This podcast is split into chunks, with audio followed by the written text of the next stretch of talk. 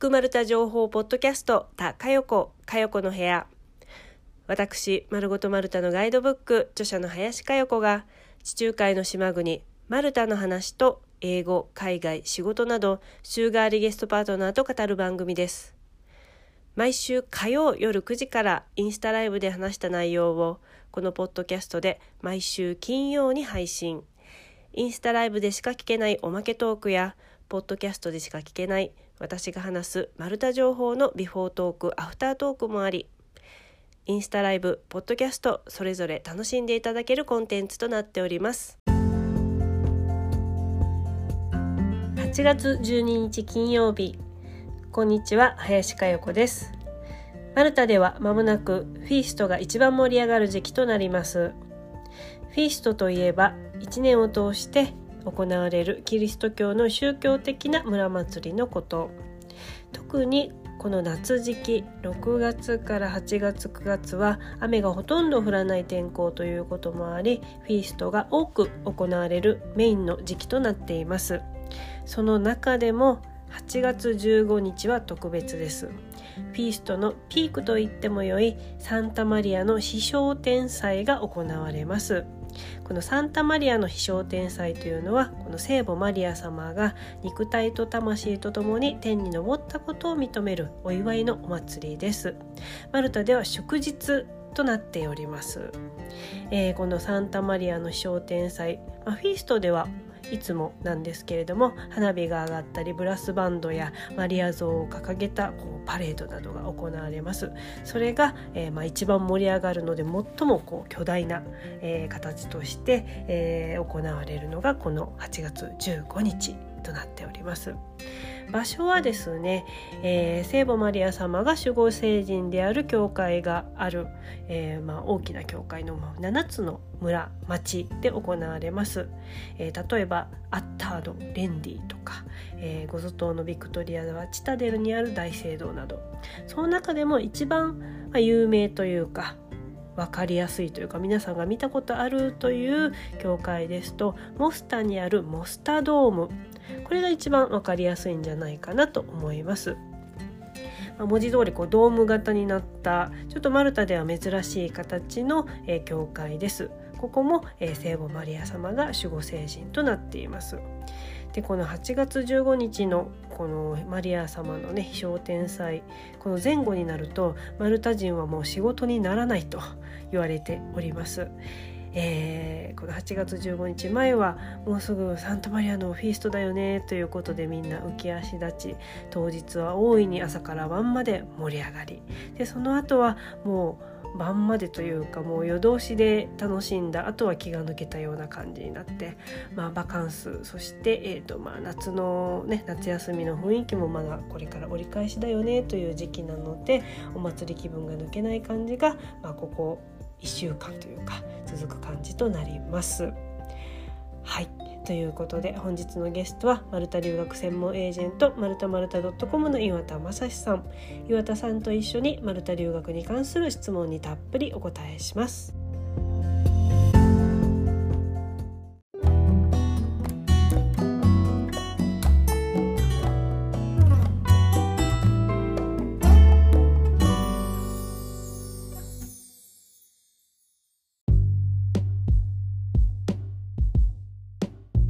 じゃあいつもあの時間いっぱいいっぱいになって足りなくなるので早速いきましょうか質問はいはいじゃあ、えっ、ー、と、一つ目から順番に行きますね。これ、岩田さんの方に来た質問ですね。はい、えー、変圧器は必要ですか？ということでご質問をいただいております。なんか昔海外旅行する時とかって変圧器結構ね、持っていかなきゃみたいな、こう重いけど持っていかないといけないって感じだったけど、はい。最近どのようにお答えしてますか？うんと、もうここ2、3年の家電っていうのは世界仕様になってることが多いので、それこそ、何ですかね、あの、携帯とか、あとデジカメ、携帯デジカメ、パソコンとかはもういらないんですよね、変圧器。で、必要なのは、あの、ヘアアイロンとか、そのドライヤー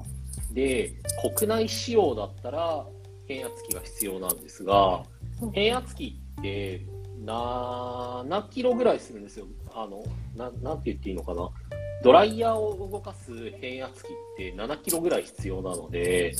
なので、もうそれだったらドライヤーは自分で買ってください。あの、海外仕様のドライヤー買ってくださいって言ってしまうことが多いですね。だから結果としては変圧器いらないです。で、またはなんか昔のゲーム機持っていきたいとか、なんか変わったものを持っていきたい場合は必要だけど、基本的にはいらないって思っていただいた方がいいと思います。そうですね。あの、他の海外は今どうか私わかんないんですけど、マルタに限っては、えー、私10年行ってますけれども、あの、一回も持って行ったことないし、必要ないです。はい。なので、あの、必要なのは、あの、プラグですよね。BF のプラグ、もしくは。はいはいはい。ね、あの、まあ、大体 BF で。そうですよね。はい。それを持っていきさえすれば、えー、大丈夫。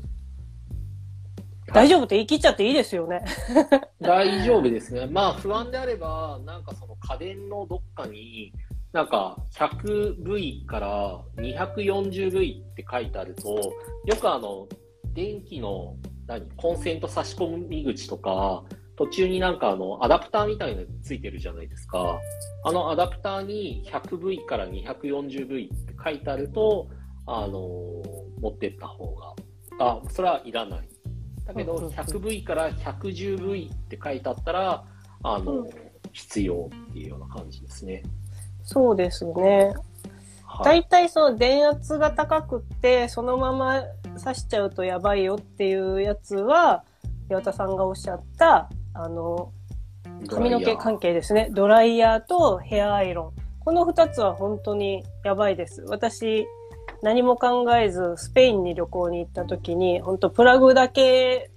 刺してそれでガチャってやってアイロンやった途端ボンって言って 爆発して壊れたんですよ一気に。はいはい。なので、やっぱりあの、ヘアアイロンとドライヤーだけは本当にちゃんと、あの、電圧守ったやつ、もしくは、あの、スイッチをこう切り替えたら、海外の変圧のに、あの、パツって変えれるのがあるんですよ。あの、海外と日本両用できるやつっていうのがあるので、それを持っていかれたら、変圧器は必要ないです。はい。で、パソコンも必要ないは全く必要ないし、デジカメも必要ないし、スマホも必要ないし、プラグだけ持っていきましょう。という結論で。はい。はい。はい。では、えー、2番目いきます。2番目後回しにしますうんと、そうですね。まあまあ、順番に行きましょう。はい。順番に行きましょうか。はい。じゃあ上から行きます。はい、えー、万が一、帰国前に陽性になったら、10日後には飛行機に乗れますか、えー、改めて PCR 検査は必要ですか？というご質問です。じゃあまず、前半の、えー、帰国前に陽性になったら10日後には飛行機に乗れますか？ということなんですけれども、今、えっ、ー、と、マルタがじゃなくて日本が日本に入国するときに日本側のルールとして、えー、PCR 検査を受けたその検査結果72時間以内のが必要なので、マルタから出るときには、はい、えー、マルタ内で PCR 検査を受ける。で、それで陰性だったら陰性証明書を持って帰れるなんですけれども、陽性だった場合って、今どうなってるんですか？陽性になった場合？うん。えっ、ー、と、まあ、陽性になった場合は、そのまま飛行機を延期して、あの、もちろん滞在していただくことになるんですけど、治療し、治療っていうか、まあ、まあ、単純にまず帰れないっていうことですよね。そうですね。まあ、保険で結局陽性って分かった時点で、はい、あの、ホテルとか学校の宿泊施設を延期してもらいます。で、一応10日間の隔離が、陽性結果が出た日を0日にして、10日間は隔離なので、11日目に帰国することは可能です。で、ただ、その PCR 検査を見せないといけないんで、そこでまたかかってるとか、例えば PCR が残ってる、PCR じゃない、コロナが残ってるっていう場合があるんですけれども、そういう場合は、何月何日に罹患してますっていう証明書と、今熱とか出てませんよっていうのを、まあ、病院の方に見せると、かかってましたよっていうようなもので、書類っていうのは書いてもらえるらしいので、それで帰国は叶うっていうような話ですね。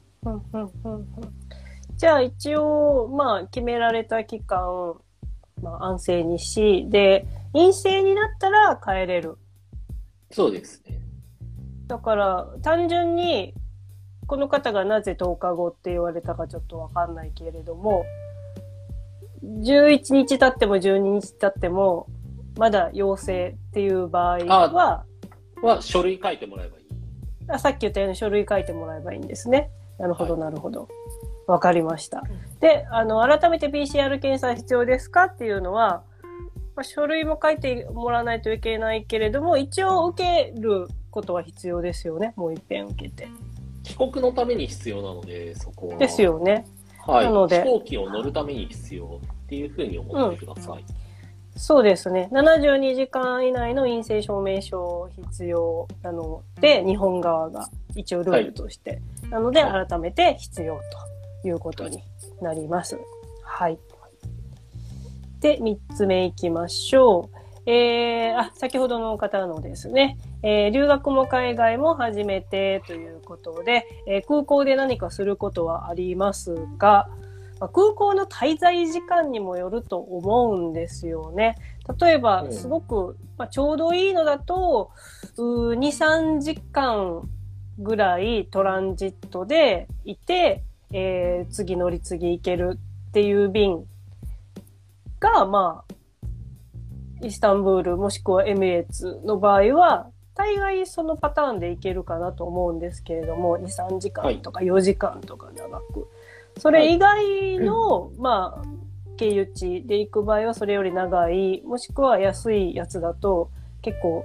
ぐるっとうん。もう何十時間かっていうのはあると思うので、じゃあちょっと短く程よいパターンと、ちょっとあの安い航空券買ったから長くいないといけないっていうパターン、二つでちょっとお答えしてみましょうか。うん。うん。うん。うん。え、なんか、なんかこの初めてで空港ですることって、まあ多分ね、さっきも言ってた通りの初めての海外って不安だよはいねっていうものが強いのかなって思うんですけれども、はい。まあ基本的には空港にはね、なんかその僕たちとか、まあよく初めての人だと分かってないことがあるのは、チェックインが3時間前にあるじゃないですか。でうんまあコロナとかもあって、通常より今までよりチェックインって時間がかかってるので、まあなるべく早めに空港行ってくださいよねっていう話ですし、まあ空港のそのチケッティングが、まあ最初にパスポート見せて航空券発見してもらえば、空港に、の中にそのまま入れるじゃないですか。その、スタンプとか押してもらって。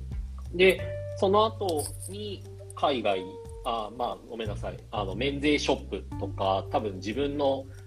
ね、初めてなんだったら見たことのない、あの、免税ショップっていうところがあるので、個人的にはね、早めに僕はそこに行って、なんかよくわからないけど、こんなのこの値段で売ってるんだとか、なんか外国の人が買って帰りたがりそうな家電が売ってたりとかするので、そういうのがちょっと普段と違う雰囲気だから楽しいので、そういうのをまあ楽しんでくださいねとしかあんまり言えない気がするんですけど、どうですかね？あ私、あの、一番最初話したのあ、私勝手になんかトランジットだけで考えてました。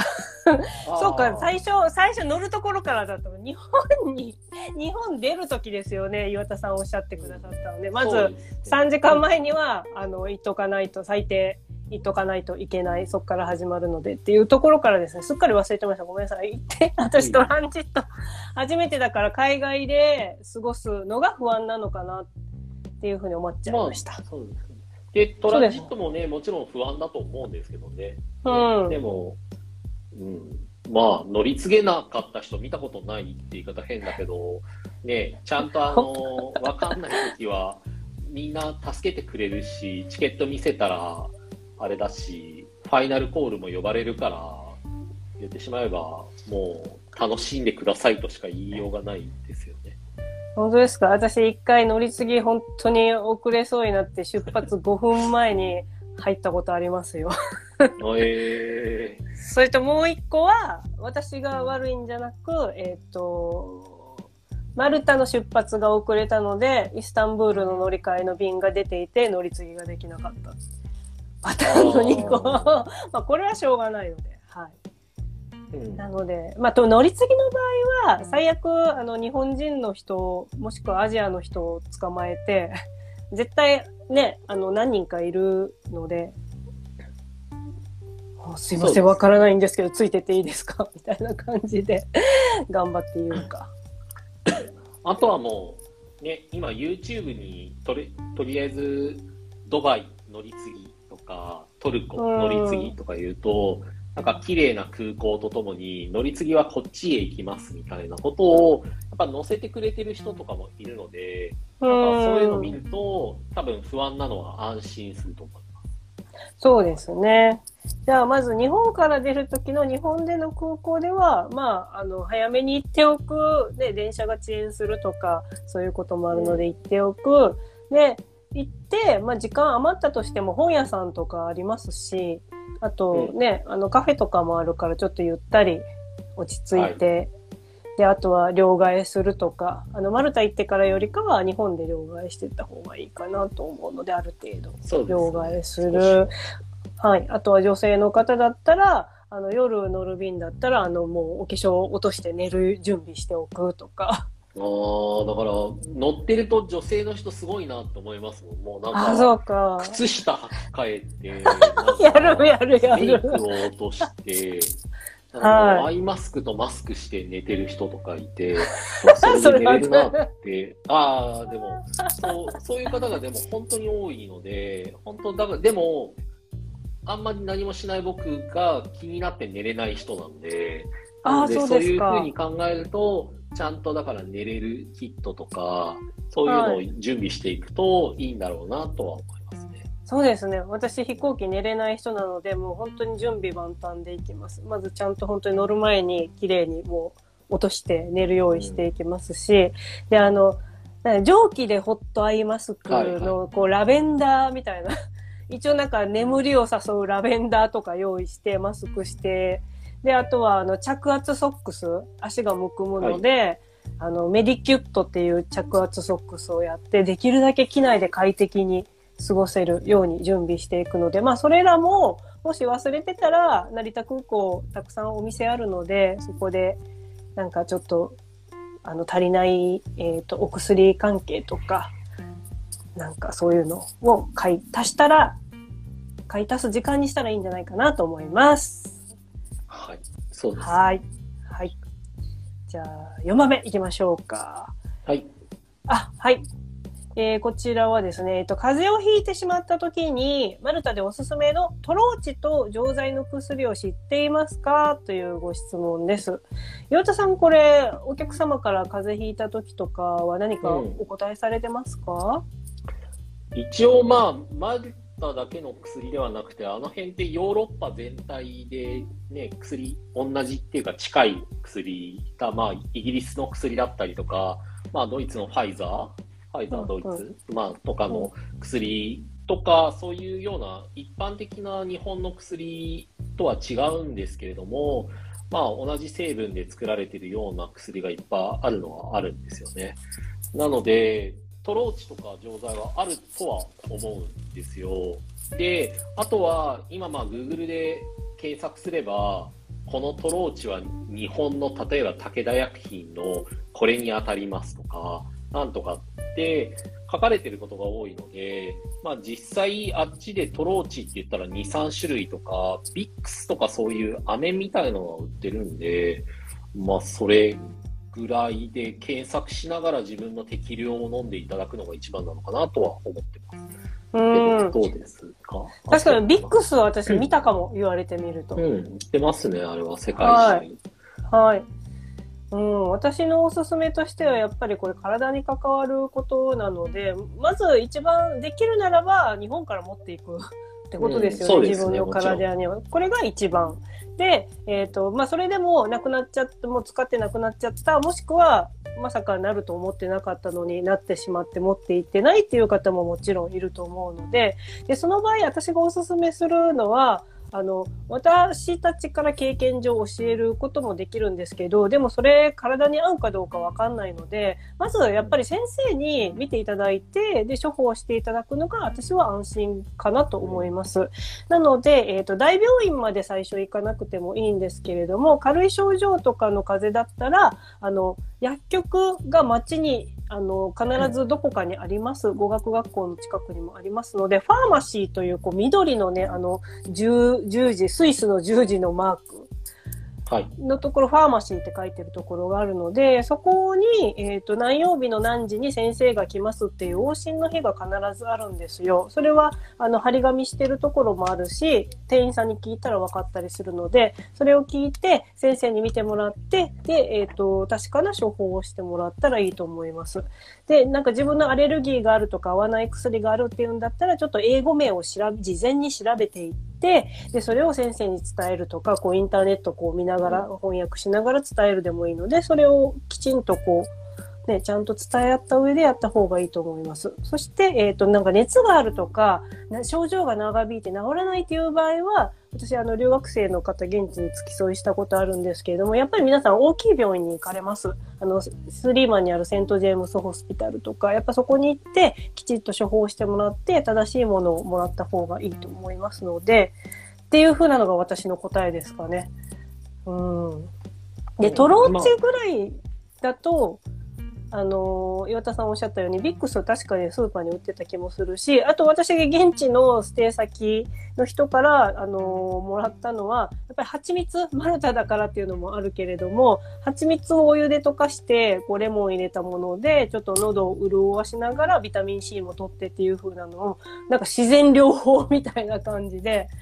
もらったりはしてたので、まあそれも、まあ気休めかもしれないけれども、ちょっと喉痛い時とかはちょっと和らぐので、そういったこともちょっとやってみたらと思います。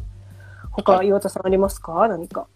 うんまあでも、とにかくそのね、病状に合わせて、その薬局にはその GP でしたっけ、そのちょっとしたクリニック、診療所の先生みたいなのが、はい。まあ一日に何時間もいるので、まあその時間のタイミングに行って症状を言えば、これはじゃあ大病院だねとか、これはとりあえずこの薬を数日飲んでみて、やってみてっていうような形で方針はしてくれるので、安心も多分するし、まあ治療で、それで治ってる人がほとんどではあるので、まあ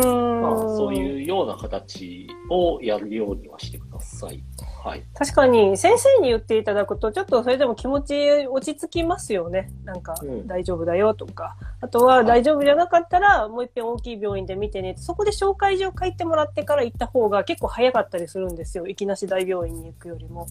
なのでまず段階的にファーマシー行ってから必要だったら大病院に紹介状書いてもらっていくっていう方がスムーズでもあるのでそういった方法もちょっと取ってみてください。はい。はい。では続きまして、えークレジットカード、えー楽天カードは使えますかというふうな、あの、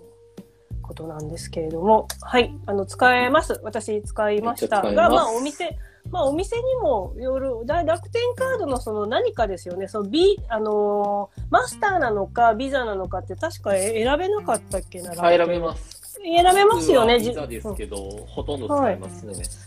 私マスターなんですけど、ほとんど使えました。いやいいじゃ使えます。はいほとんど使えます。はい。ね、使っててポイント貯めましょう。楽天ポイント貯めましょう。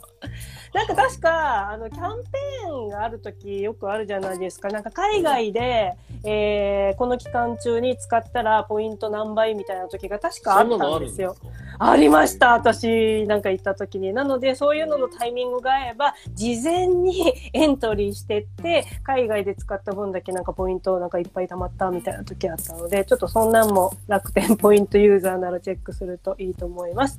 えー、大体使えますが、その楽天が使えるかじゃなくて、楽天カード作るときにご自分が選んだ、なんかビザかマスターか、アメックスカーみたいなのを選ぶと思うので、それで使えるか使えないかお店によって違いますので、そこをご自分で見て、えー、で、レストランでこのカードいけるって、そのビザかマスターかっていうふうなのをちょっと見て、えー、判断してみてください。はい。続きまして、えー、ワクチン証明書はアプリで海外版のものを用意しています。市町村から発行される英語の証明書は必要でしょうかえっ、ー、と、これ、まず、えっ、ー、と、行き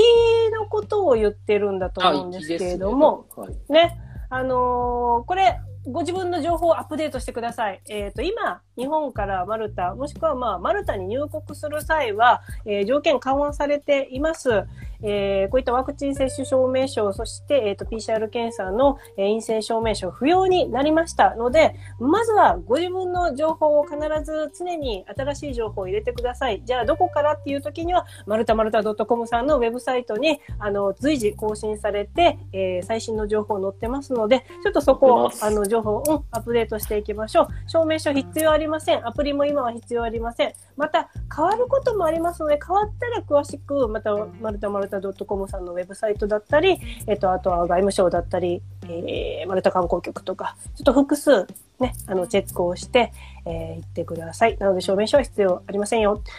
岩田さん何か付け加えることありました？そう、必要はない、な急にまあ緩和されたんで、必要ないんですけれども、えっ、と、一個あるのは、まあ、帰る、帰るときに、この日本のワクチン接種アプリっていうのと、3回打ってるっていうのは重要で、帰国の時に余計な、何でしたっけ、あの、まあ、隔離とかそういうのがなくなるので、なので、えっ、ー、と、アプリは一応作っていくのは作っていってください、準備としては。だまあ、持ってって何かしらで他の国に旅行した時に、なんか証明書ないのって言われた時に、ああ、そういえば携帯であるよって言って見せたら一発で終わるようなものだったりもするので。なるほど、なるほど。なので、一応作っておいた方がいいよとは伝えてます。うん、そうですね。あの、他の国に行くっていうことも考えられている方とか、まあ、事態が急変するっていうこともあるので、持っているに越したことはないと。はい。いうことです。はい。じゃあ、ちょっといろいろ書き込みがありますので、今度はそれを見ていきたいと思います。はい。はい、えっ、ー、と、あの、のりすけさん、コメントありがとうございます。さっきのドライヤーの話の時ですね、えー、ペルー行った時に海外国内用、国内兼用のドライヤーの切り替えを間違えて壊しましたということで、やっぱり切り替え、たたったキュッてやるだけなんですけれども、本当ドライヤーとヘアアイロンは一発で壊れますので、皆さん、えー、切り替えお忘れなく。はい。続いて、エミタカさん、ありがとうございます。今、高校生の息子さんがマルタに短期留学しています。寮の相部屋の外国人が 毎晩クラブで朝帰りしてし、朝帰りしているのですが、えー、マルタは夜遊びで有名だったんですか？まあ、マルタ以外でも、まあ、例えばね、あの、マイアミとか、えっと、ロンドンだったりとか、他の国でも皆さんやっぱり旅行と留学兼ねて行かれる方もいらっしゃるので、まあ、遊ぶはそれぞれ自由ですけれども、はい。マルタにその、まあ、下にね、未成年でもタバコを吸ってる人が寮にいるというのですが、うん、マルタは未成年でもタバコ OK でしたかっていうのが、まあ、いろいろあって、はい、まあ、留学されてる方が多分ね、希望に沿ってないのかなって思うかもしれないんですが、一個あるのは、はい、えっ、ー、と、まずタバコに関しては、えっ、ー、と、別に誰もが買えるわけではなくて、特にあれって21歳以上でしたっけ？なんかマルタは18歳から。18歳以上？はい。マルタはタバコもお酒もちょっと年齢低いんですよね。えっ、ー、と、タバコ、タバコ18でお酒10 16だったっけ？どっちだったっけ？ちょっと今調べます。タバコは18から購入が認められています。はい。なるほど。はい。おあ、お酒は17ですね。失礼しました。16じゃなくて17でした。17で、えっ、ー、と、酒類の購入と、えっ、ー、と、飲酒が認められているので、そこはちょっと日本とは、まあ、異なるっていうのをまず前提に置いていただいて、ご自分の息子さんと同じ年齢とか似たような年齢の高校生の方々がそういったことをされていると、えっ？てびっくりされるとは思うんですけれども、ちょっと文化の違い、国の違い、まあ、マルタ以外もヨーロッパでは結構この年齢でっていう国は他にもあるので、マルタだけが特別っていうわけではないです。はい。なので、マルタは未成年というよりかは18歳以上は認められております。で、このクラブで朝帰りっていうのは、何歳なんですかね。まあ、わかんないですけど、まあ、高校生なので、まあ、16から18だとは思います。ありえないとは思いますが、うん、これうちのお客さんなのかなとは思いますどうでしょう。うちのお客さんだったら、うちにちょっと連絡は入れてください。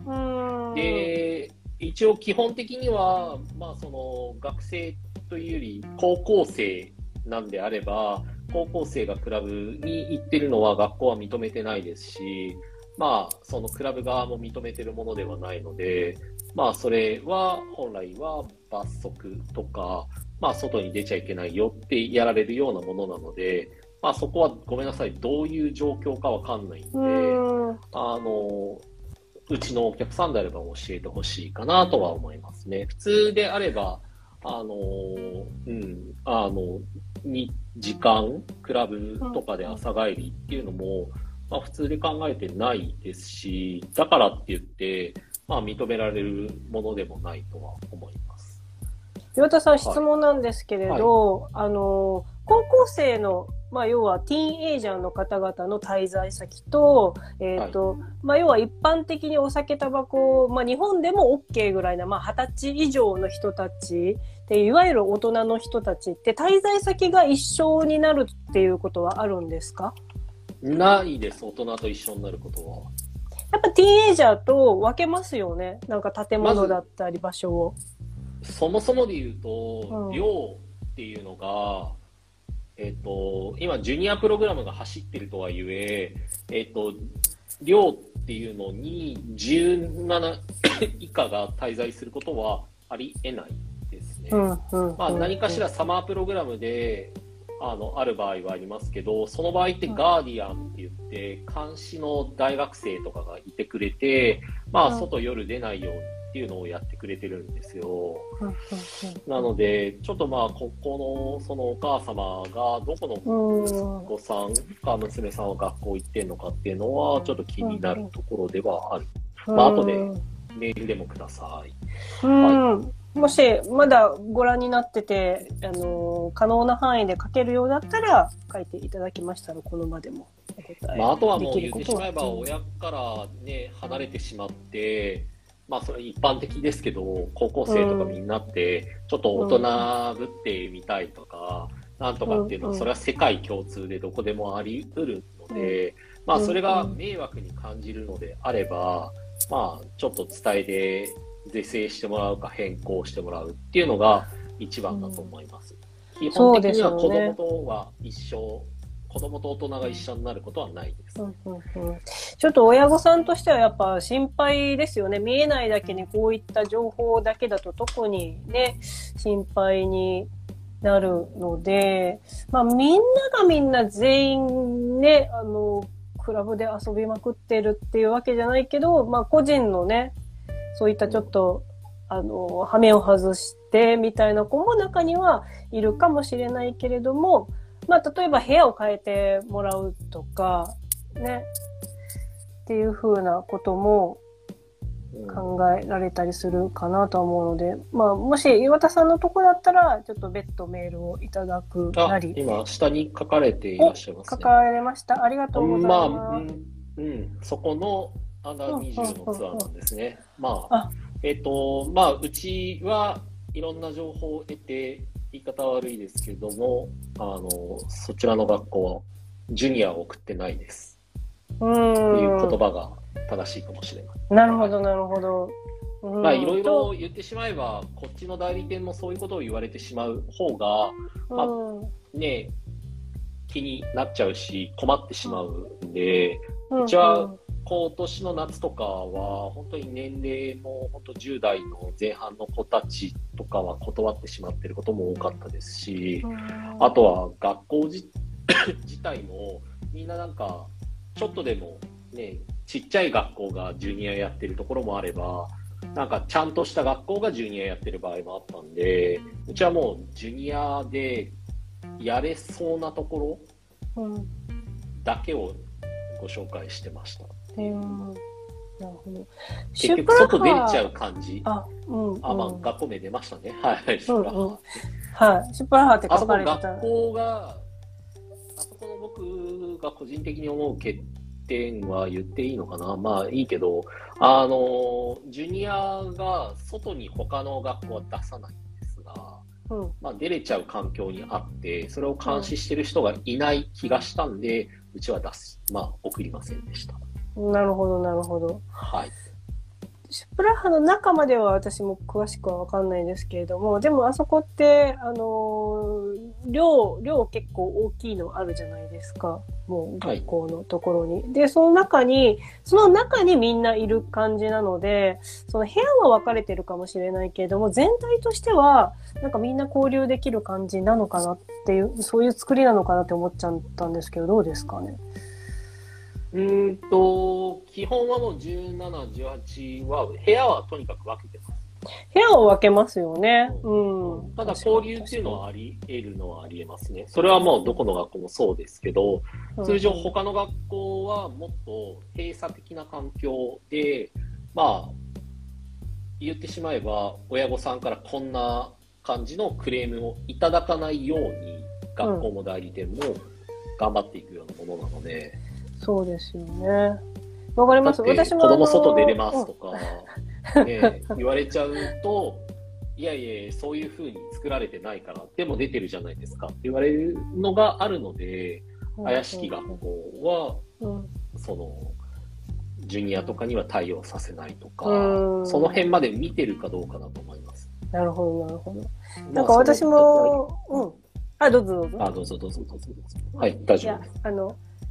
まあ、とある高校のこう留学説明会でちょっとお話をさせていただいたことがあって、うん。でそこはどういうふうにしているかというともうあの滞在先自体が本当にあの北部の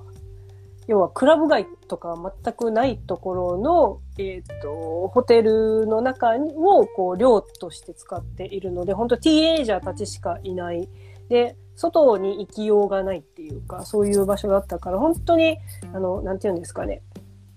別の塔とかそういうんじゃなくもう全く違うエリアなので、えー、と遊びようがないっていう風な環境だったりしたんですよ。だからそこまでこうきちんと分けてるところもあるだろうし、例えば寮といってもね1個に集まった中でフロアなのか別の塔なのか分かんないけど分けてるところもあれば同じエリアの中にポンポンポンと立っててそこで分けてるっていうのもあるからちょっとそこの状況がね分かんないので何とも言えないですよね。まあ、個人的には、とにかく、あの、そうですね。あの、まあもういいや、ISS さんって書かれてたんで、普通に ISS さんで、まあお金払って、高いお金払って行かれてるんでしょうから、普通にクレームとして言って、そんな話じゃないと思ってたんだけど、どうですかっていうのは、普通に言っていいことだと思いますし、なんで出れてるのかとか、まあ、これは一般的に出れるもんなのかっていうのは、普通に聞いていいもんだとは思います。なるほどなるほど。うんそうですよね。あの、まあ、親御さんとしては心配な状況っていうことと、今短期留学って行かれてるって書かれてたので、あの、帰ってからじゃ何も対処ができないので、行かれてる間に息子さんができるだけいい環境で勉強に集中できてっていう風なのを作るためにも、滞在先、あの、もしね、話が通れば別の部屋に変えていただくことももしかしたら空いてたらできるかもしれないし、何かしらちょっとこのまま我慢するのではなく、聞いてたことと違うっていうことに関しては、こう聞いてたんだけれども、実際はこうなんですっていうふうな事実をちゃんと伝えれば、そこは対処しなければいけないことなので、エージェントさんに言った方がいいですよね。いる間だったらいくらでも、なんか、うんまあね、あれですし、もうそれこそね、帰った後とかにそういうのがあった場合って、まあそうなんですねっていう話で、まあ来年からはそういうのがないように、あの、クレーム入れますねとかっていうような話でしかないので、自分のためにはならなくて、今後のためになる。まあ少なくとも今後のためにはなるし、今言っておけば自分のためにもなるかもしれない。っていうポイントですね。まあ、とにかく代理店が、うん、ちょっとそこはやるべきところだと思。そうですね。はい、ありがとうございます。じゃあ、できるだけこう、息子さんがもっといい環境でお勉強できて、えー、お母様も安心して、えー、いられるためにも、ちょっと、あの、エージェントさんに言えるべき部分は、ちょっとお伝えしてみてはいかがでしょうか。はい。はい。はい、ありがとうございます。じゃあ続きましての、えー、質問です。あ、先ほど、えっ、ー、と、PCR 検査帰国時に、ね、あの、ご質問いただいた分ですね。えっ、ー、と、その帰国のための PCR 検査は、マルタの空港で受けられるんですけど、これもちょっとね、ご自分の情報をきちんと整理してアップデートしましょう。あのー、でも大丈夫です。うん、うん。えっと、えっと、PCR、マルタの空港に PCR 検査センターはあるんですけど、えっと、帰国、日本に帰国するための PCR ではないので、ちょっと旅行するための PCR ではあるんだけど、日本に帰る用の書類まで書いてくれないので、あのー、はい、空港では受けられないです。はい。はい。なので、うん。何もせずに行ったらできるじゃないです。えっ、ー、と、きちんと、えー、時間、日にち計算して、えー、72時間以内の、えー、証明書が提出できるように、まあ、前日もしくは前々日とかにきちんと、えー、病院、まあ、できたら予約してた方がいいのかな。あの、行って、PCR 検査を受けて、で、日本の提出に必要な情報をちゃんと書いてもらえるように、そこもきちんとやってください。えー、一応あの、うん、ね、厚生労働省の、ま、まあ、毎回言ってますけど、林さんと、あの、厚生労働省のやつ、サイトに、まあ、それこそ日本帰国って入れると、どっから帰国するのって出てて、なんかワクチン何回打ってる？どっから帰国しますかって言ったときに、こういう書類が必要だから、これの書類を用意して、飛行機乗って帰ってきてねって、日本がちゃんとサイト作ってるんで、それ見てください、とりあえず。は。なので、それが一番だとそうですね。で、あとは、じゃあ、マルタの空港で受け入れられないのなら、どこで受けられるのっていうのは、マルタ内の病院で受けられます。詳しくは、あの、マルタマルタ .com さんのホームページにちゃんとまとめられてます。ここの病院とかで、ね、はい、受けられますよっていうふうに病院名とか、ね、きちんと載ってますので、それをちょっと落ち着いて読んで、整理されると安心されると思いますよ。ぜひ見てみてくださいね。はい。えー、続きまして、乗り継ぎ間に合わなかった場合は、次の便にスムーズに乗れるんですか？追加料金はかかりますか？これは、あの、どういった状況によるかと思うんですけれども、まあ、例え、うん。あ、ごめんなさい。はい。いえいえ。じゃあ、私が実際にあったマルタ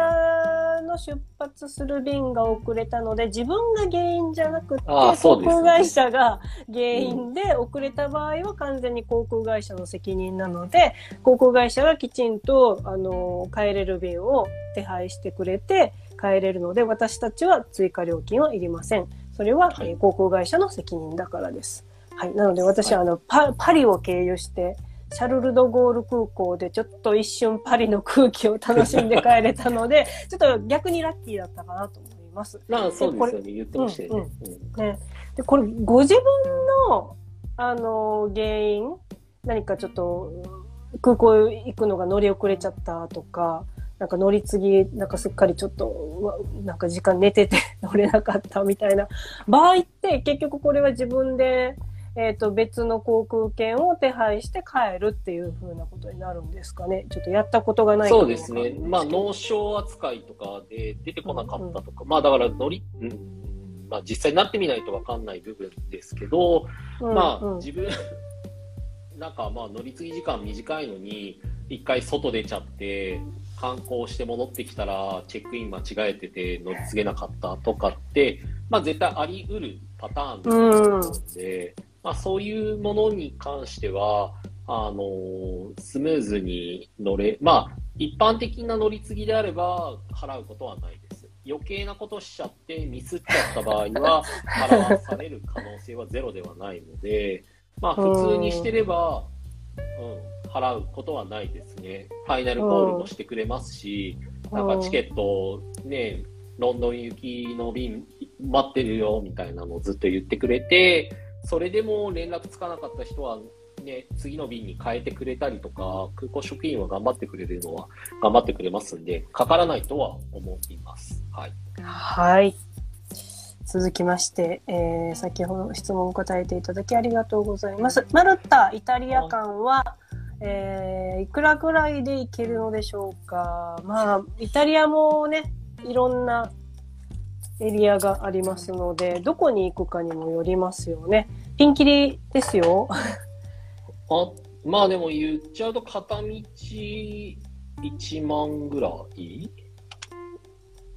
うん、でもフィレンツェとかやっぱ人気のところは3万とかしました。3万、4万とか。で、その時期に、例えばなんかバーリとか、なんかそんなに、なんかピサとか、フィレンツェ、ローマ、ナポリとかほどちょっと有名ではないところだと、2000円とか3000円の時もあるし、まあ1万円もかからないかなっていう風な感じなので、どこに行きたいかですかね。一応今見ると、例えばね、まあこの8月の今週来週ってヨーロッパ人もお休みなので、めっちゃ航空券高くてローマ行こうとすると、うん、まあ125ポンドぐらい、あドルぐらい、5ユーロから300ユーロ、うん、おー、しますね。ぐらいとか片道かかるんですけど、まあその繁忙期抜けちゃった来月の9月の12日以降とかだと、片道58ユーロが最低そうすれば、6000円。7000、8000円ぐらい。まあ、そんなもんかな、うん。っていうような形になるので、まあ、そんなもんでいけます。うん、なんかそこら辺は燃油サーチャージ高くなってないんですね、そんなに。ヨーロッパ内はそんなでもないですね。日本の国内線もそんなに取ってないじゃないですか。まあ、そうですね。うんうんうん。へえ、だそうです。まあ、1万円以下で十分行けれますので、あとはご自分の行きたい場所とお財布事情合わせてお考えされるといいんじゃないでしょうか。楽しまれてください。はい。ということで、今夜の質問はこんな感じでしょうかね。はーい。岩田さんから何か追加でお伝えしたいこととか、質問なかったけれども最近こんな質問多くって皆さんにも伝えておこうかなみたいなとかありますか？一応なんか荷物のやつとか最近ちょこちょこ記事を書き直してたりとかするのでよくある質問とかはあったんです。まあアップデートしてたんですけどやっぱり変圧器とかまあ、SIM カードとかそういうのは多いですよね質問が。うん。うん。うん。なので、SIM カードは1ヶ月の、1ヶ月の人だったらもう SIM フリー化してしまって、あとはもう Amazon で、うん、あの、3っていう、まあ、マルタで使える SIM カードを使えばそれでいいのかなとは思いますんで、それで便利かなと思います。で、なんか最近楽天かなんかの携帯を持ってる人は、なんか2ギガまで無料で、2ギガ以外はなんか、1ギガ500円とかで使えるっていう説もあるんですけど、それはどうなんですかね？なんか、あの、楽天ってプランが変わったんですよね。あの、うん、1ギガまで無料っていう風な売りしてたけど、それがこう変わっちゃうか変わっちゃった。私実は楽天モバイルに変えたんですけど、はいはいはい。で、海外なんか使えるってやったから、えー、超便利じゃんと思って変えたものの、まだ使ってないからわかんないです。でも、楽天、日本でもあんまし使わなかったらタダだし、いくらか海外でも使えるってあったので、うん、ちょっと詳しくはまだ使ってないから言えないけど、その噂は嘘ではないと思います。そうですね。だからなんかね、はい、うまくいけばめっちゃ安くなるねとは思いますし、うんうん、便利は便利ですよね。そうですね。楽天の人はいいなとは思いますね。うん。ちょっと実際に行くことがあれば試してみますどのくらいか。はい。もしかしたら10月のツアーで行けるかもしれない可能性がだんだん高まってまいりました。うん。今、なんか募集かけていらっしゃいますよね。はい、10あの9月月とそう9月と10月の HIS さんのリセット旅マルタって私がプロデュースして一緒に同行していくやつがあるんですけど、まあ、9月はもう締め切っちゃうんですが10月があの複数人お申し込みいただいてておうん。なんかやっと海外旅行動き出したっていうことでちょっともしかしたら人数もう少し集まればいけるかもしれませんので皆さんよかったらマルタ一緒に行きませんか？現地発着ツアーなので、あの、どこからでも参加できます。マルタからも参加できますし、どっあ、か。そうなんですか？そうですマルタからの人もリセットできちゃうんですね。あ、もう、どっからでもなんで、実は、あの、日本以外の方から今回お申し込みをいただいてるんですよ。マルタでもないんですけれども、うわなんか初めてのパターンだと思って、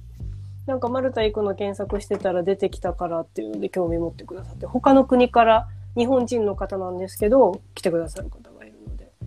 だから、航空券も持たれてるとか、他の国を遊びに行ってからちょっと行きたいっていう方は、マルタって絶対どっか途中経由しないといけないじゃないですか。だからは旅行行って自分の入りたいタイミングを合わせて、なんか来てくださったら、いい、いいマルタ旅行が前後も含めできるんじゃないかなと思いますので、よかったらツアーも皆さん検索してみてみてください。リセット旅マルタで出てきますので、よろしくお願いします。これでもいいシステムですね。なんかみんなで集合してプラス、そうですよね。なんか留学も1週間とかできたりとかです、終わった後にできたりとか、あーできます一緒に帰ることもできない。まあできる。そう、あ、できます、できます。はい。うん前後にご自分の好きなように先にマルタに入って、留学しててもいいし、後でもいいけれども、じゃあ1週間旅行、1週間留学で帰るでもいいし、他の旅行先で遊んでから帰るでもいいなので、もう自由に、自由自在に使えます。なるほど。これ、そうか。年齢層岩田さんも、岩田さんもぜひいかがですか？うちの親をぶち込もうかなぐらい。あ、ぜひぜひ、あの、親子で参加された方、今まで結構いらっしゃったんですよ。上は、上は60代の方とか。これでもなんかあ、でもこれあれですよね。ごめんなさい。今もうちょっと待って。今、脳がこんがらがってるけど。これ女性のみ？いえ、今変えたんです。俺今まで、今まで見てる写真が、女性がほとんどだったイメージでしたあー最初の1年とかはリセット女子旅ってやってたんですよ。だけど、その次から外して、いやもう今ジェンダーフリーな世の中なのにおかしいでしょうっていう HR さんと話あって、まあリセット旅にして男性も OK にしたら問い合わせは来るようになったんですけれど。も、うん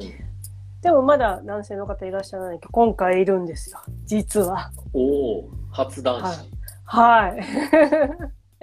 そうですよ。だから、あの、岩田さんもぜひご遠慮なく、ご両親と一緒に。マルタのすごい人がガイドについていくマルタ旅だったら面白いですね。それは。あきこさんもいらっしゃいますよ。えわー、わ現地で。ー、わー、大変そう、みんな。楽しそう。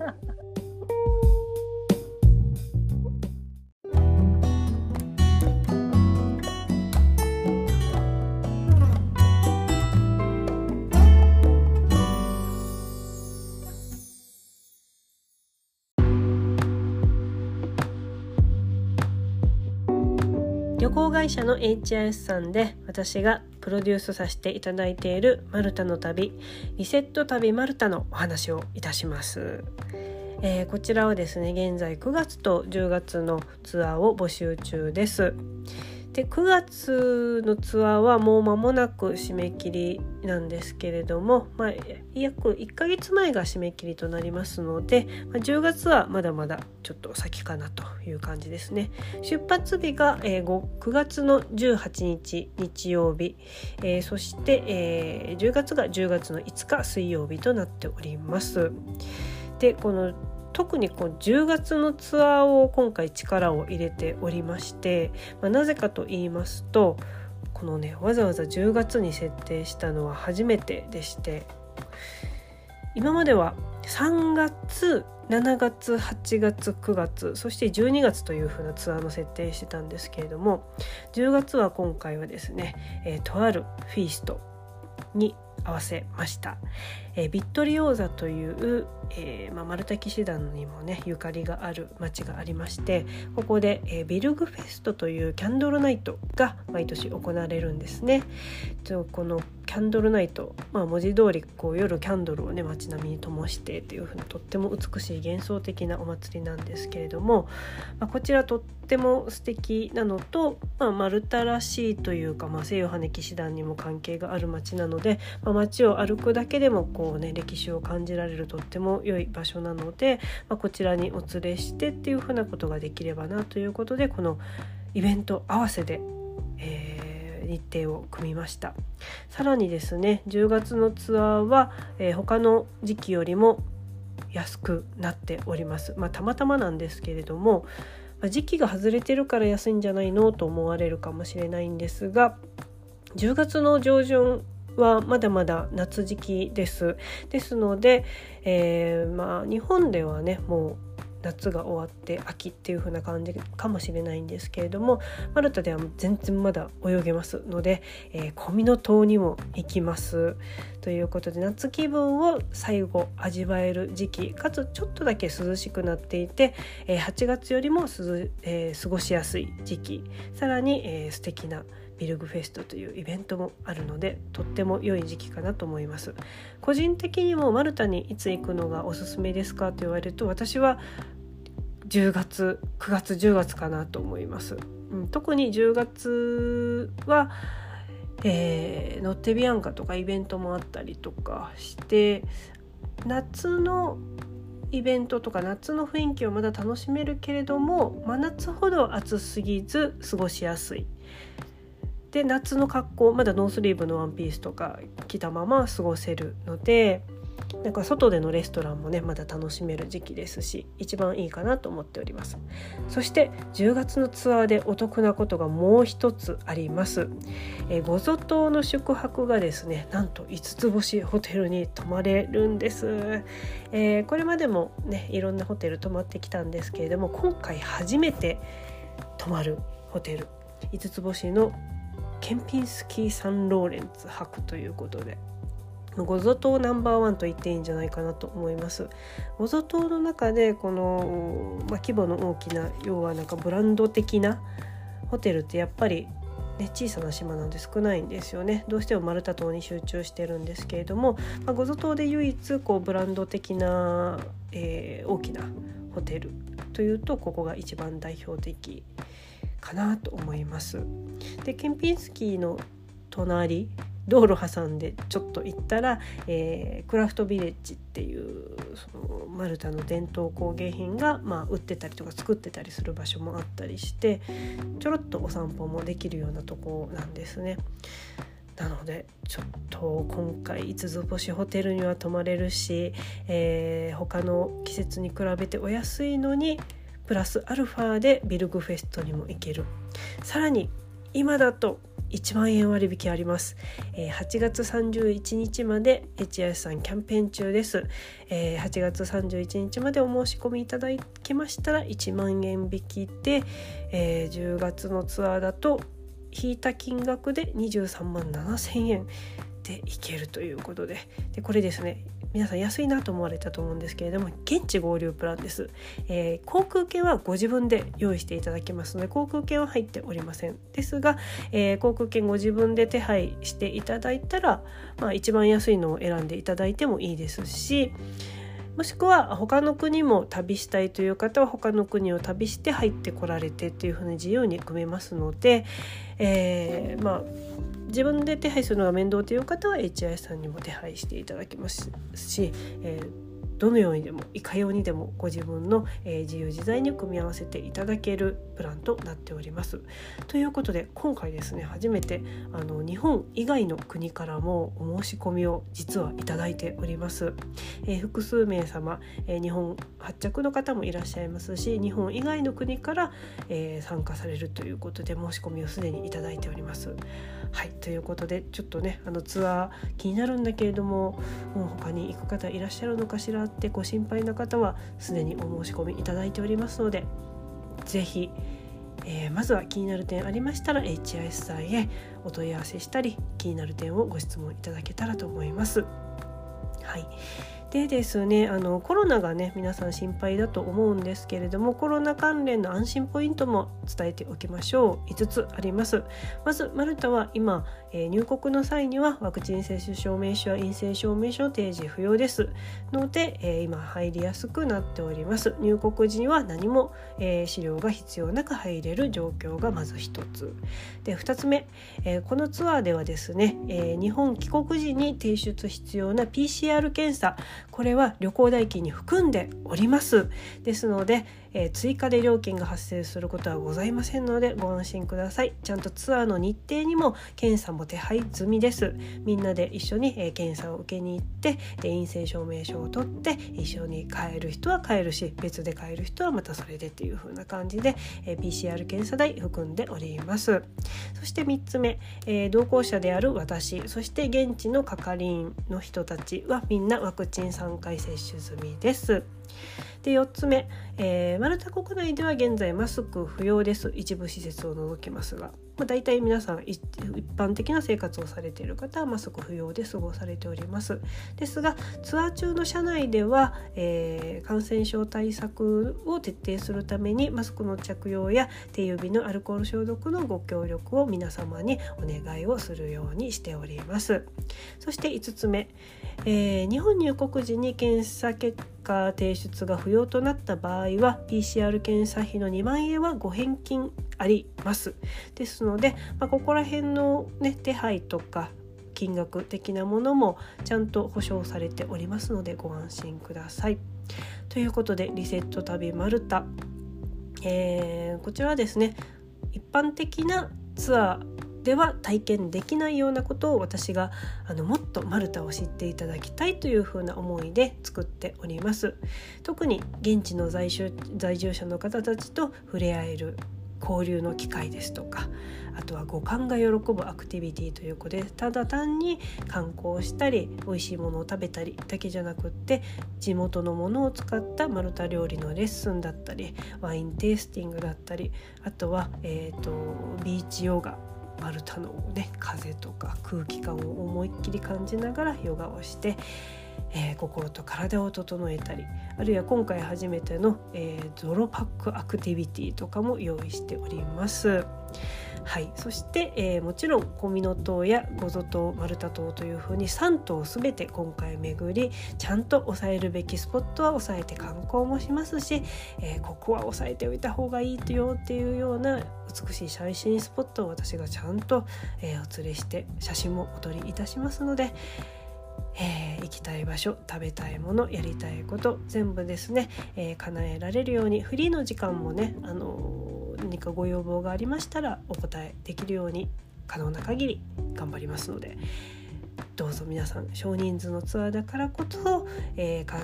可能な限りできることを実現して楽しいツアーに、えー、したいと思っておりますので気になる方は是非 HS さんのスタディツアーデスクまでお問い合わせください、えー、男性女性の性別関係なくご参加いただけます。お一人様でもカップルでもご家族でもお友達でもどんな方たちでもウェルカムですので是非是非気になる方はまずはお問い合わせください。ポッドキャストは毎週金曜インスタライブは毎週火曜に配信。インスタのストーリーズでトークテーマに合わせた皆さんからのアンケートやエピソードを募集しています。ぜひアカウント、アットマーク、マルタジャーナル360をフォローしてください。それでは最後はマルタ人がよく使うフレーズでお別れです。また来週 !See you! チャオチャオ